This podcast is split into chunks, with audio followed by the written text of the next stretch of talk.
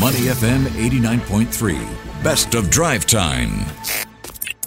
Money FM 89.3. Good afternoon. It is drive time. Elliott Danker, Timothy Goh, and Chua Tian Tian. It's now time for Market View. Um, and this is on the back of how, you know, for the past 74 years, the U.S. has only avoided a recession once when mm. unemployment moved up by 1%. And last night on Capitol Hill, the face off between Jay Powell and Elizabeth Warren uh, over the Fed's appetite for rising unemployment. Uh, we're going to get to those comments in a bit.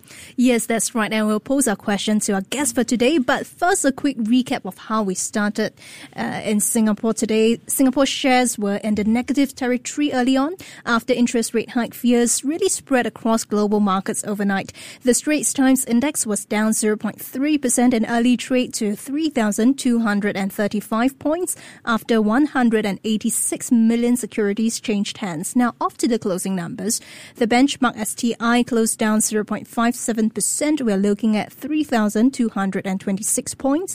In terms of value turnover, that's 1.02 billion Sing dollars. The gainers trailed losers 199 versus 334.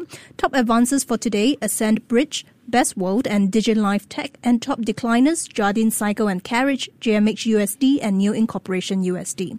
Now, some companies seeing new developments include COSCO Shipping International. It formed a JV, a joint venture, with its associate called Supply Fortune to invest in logistics infrastructure assets. In the meantime, investors continue to sieve through details from Fed Chair Jerome Powell's hawkish comments before the Senate Banking Committee. Lots to watch. Joining us as we break down these developments, Christopher Forbes, head of CMC Invest Singapore. Well, Chris, welcome to the show. Uh, good afternoon and uh, happy International Women's Day to you. Oh, thanks, Chris. And Chris, let's start with the Singapore stock market as usual. How did the STI fare today? Do you know what? I think it fared pretty well considering what happened in the US overnight um, mm. and what's happened in broad Asian markets. I mean, to be down 57 basis points, it's not a bad outcome, um, especially as Singapore is a very rate sensitive index. You know, it's primarily financials, um, real estate, industrials. You know, they on the net benefit from higher rates, given where financials are. Um, but overall, I thought it held up very well. I just don't see a huge amount of upside here, mm. given we have resistance just above our heads at around the 3,475. At the same time, it's quite cheap. It's you know trading at 12 times earnings, nearly four percent yield. I just don't see it going anywhere other than sideways. Um, and then ultimately, as the US comes out of this period, I think growth and India, China, Taiwan, the US become attractive again.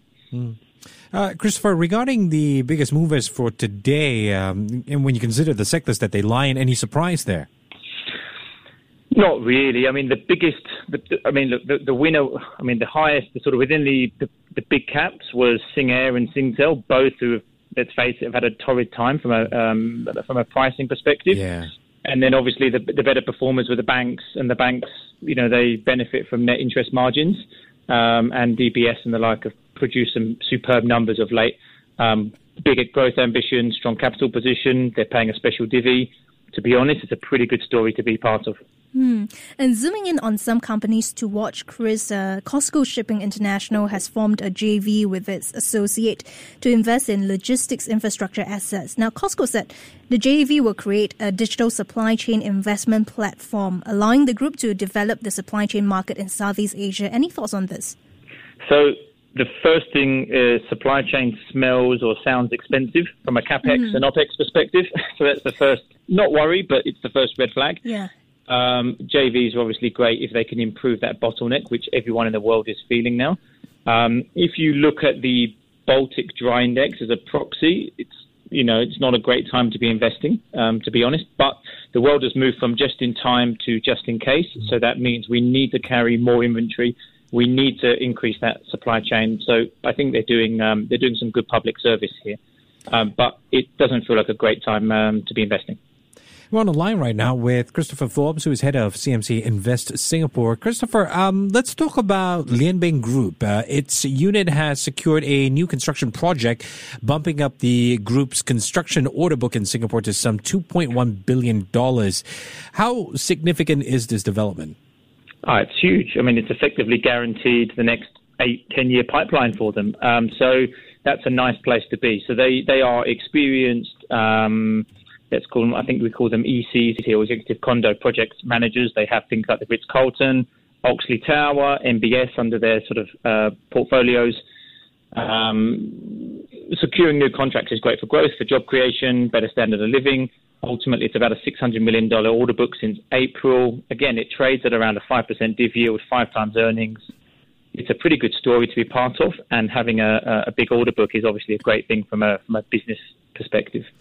Well, Chris, let's take a look at some of the headlines around the world. Fed Chair Jerome Powell's testimony is in focus this week, and so far, he has testified before the Senate Banking Committee that the Fed will need to raise rates more than expected in response to strong data, and uh, is prepared to move in larger steps as well. This is, of course, a stark contrast from, you know, when he said a disinflationary process in the U.S. economy has begun, which which just happened just about a month ago, uh, by the way. So, what stood out to you? To what extent is a 50 BPS hike in March almost certain?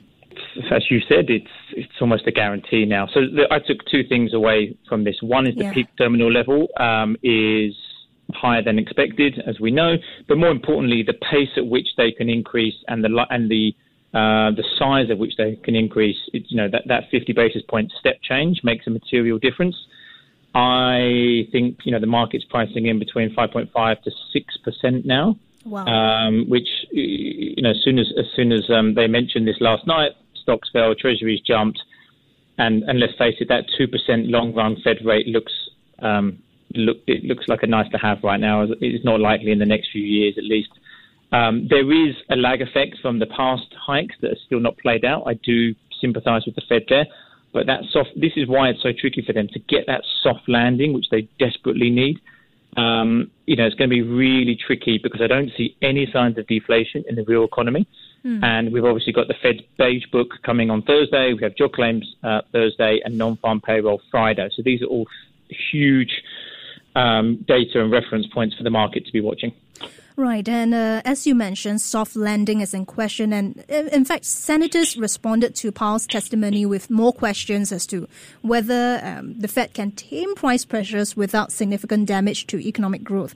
In the spotlight is this exchange between Senator Elizabeth Warren and uh, Jerome Powell. Warren was criticizing that the Fed was gambling with people's lives. Uh, Two million people uh, could be put out of job, if I remember correctly. Are there any other tools that the Fed can use to achieve a soft landing, really? So yes, I would say that, it, but, but but jobs are at almost at an all-time high, and yeah. the Fed is obsessed by maxim. But they're, effectively focused on three things: maximizing employment, stable pricing, and uh, Fed fund inflation rate of around two percent. It's a very fine balancing act, to be honest. Um, and and the horse has already bolted, so now we're trying to tame one of those three.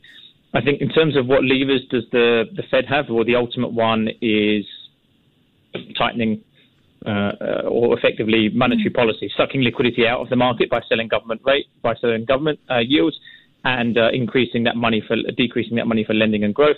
You can do open market operation, which is similar, which we saw in other financial crises, like an operation twist, where right. you manipulate the curve. They obviously have things like reserve uh, requirement ratio, which means banks you effectively hike that, so banks can't lend as much. Um, the left the left field solution is the Russia-Ukraine war and a tempering of deglobalization. I think that's wishful thinking at this point. And hmm. obviously, they can use things like forward guidance. Um, Do you look, think those other tools that you mentioned can be as effective in bringing down inflation while uh, yes. trying to minimize that kind of side effect on the economy? Yes, 100%. Because I, I, I think the last time I joined you on this show, I, I still don't believe this is a financial crisis as we know it. It's yeah. effectively deglobalization from China, and we're now onshoring and exporting inflation instead, which is effectively a 30 year one way street. We're now unwinding that. So, inflation, in my view, is here to stay for a while. I don't think necessarily that raising rates um, to impact the, the man on the street with his mortgage or his business is the right tool to use in isolation. Yeah, and a very quick question over here is that if those tools that we mentioned earlier could work with minimal side effects, why is the Fed not using it? What's stopping them from doing so? Well, I think they're trying everything other than to use different methods. I think mm. Operation Twist in the past in Europe was was um, Mm, I'm not. I, I, think it worked, but again, it's not the right tool necessarily. Mm. Um, I think they have to, every single word that they say or through the minutes investors are looking at. So they've got to be very careful about forward guidance. Mm. And I think Russia Ukraine is unlikely to abate anytime soon. So really, they have to look at reserve requirement ratios, and some banks mm. um, still aren't in a position for them to hike that from say 12, 13 percent to 20 percent. So it's a very delicate position they're in. Mm, right. Thanks very much, Chris. That was Christopher Forbes, head of CMC Invest Singapore. Thank you very much for joining us on Money My FM 89.3. Before acting on the information on Money FM, please consider if it's suitable for your own investment objectives, financial situation, and risk tolerance.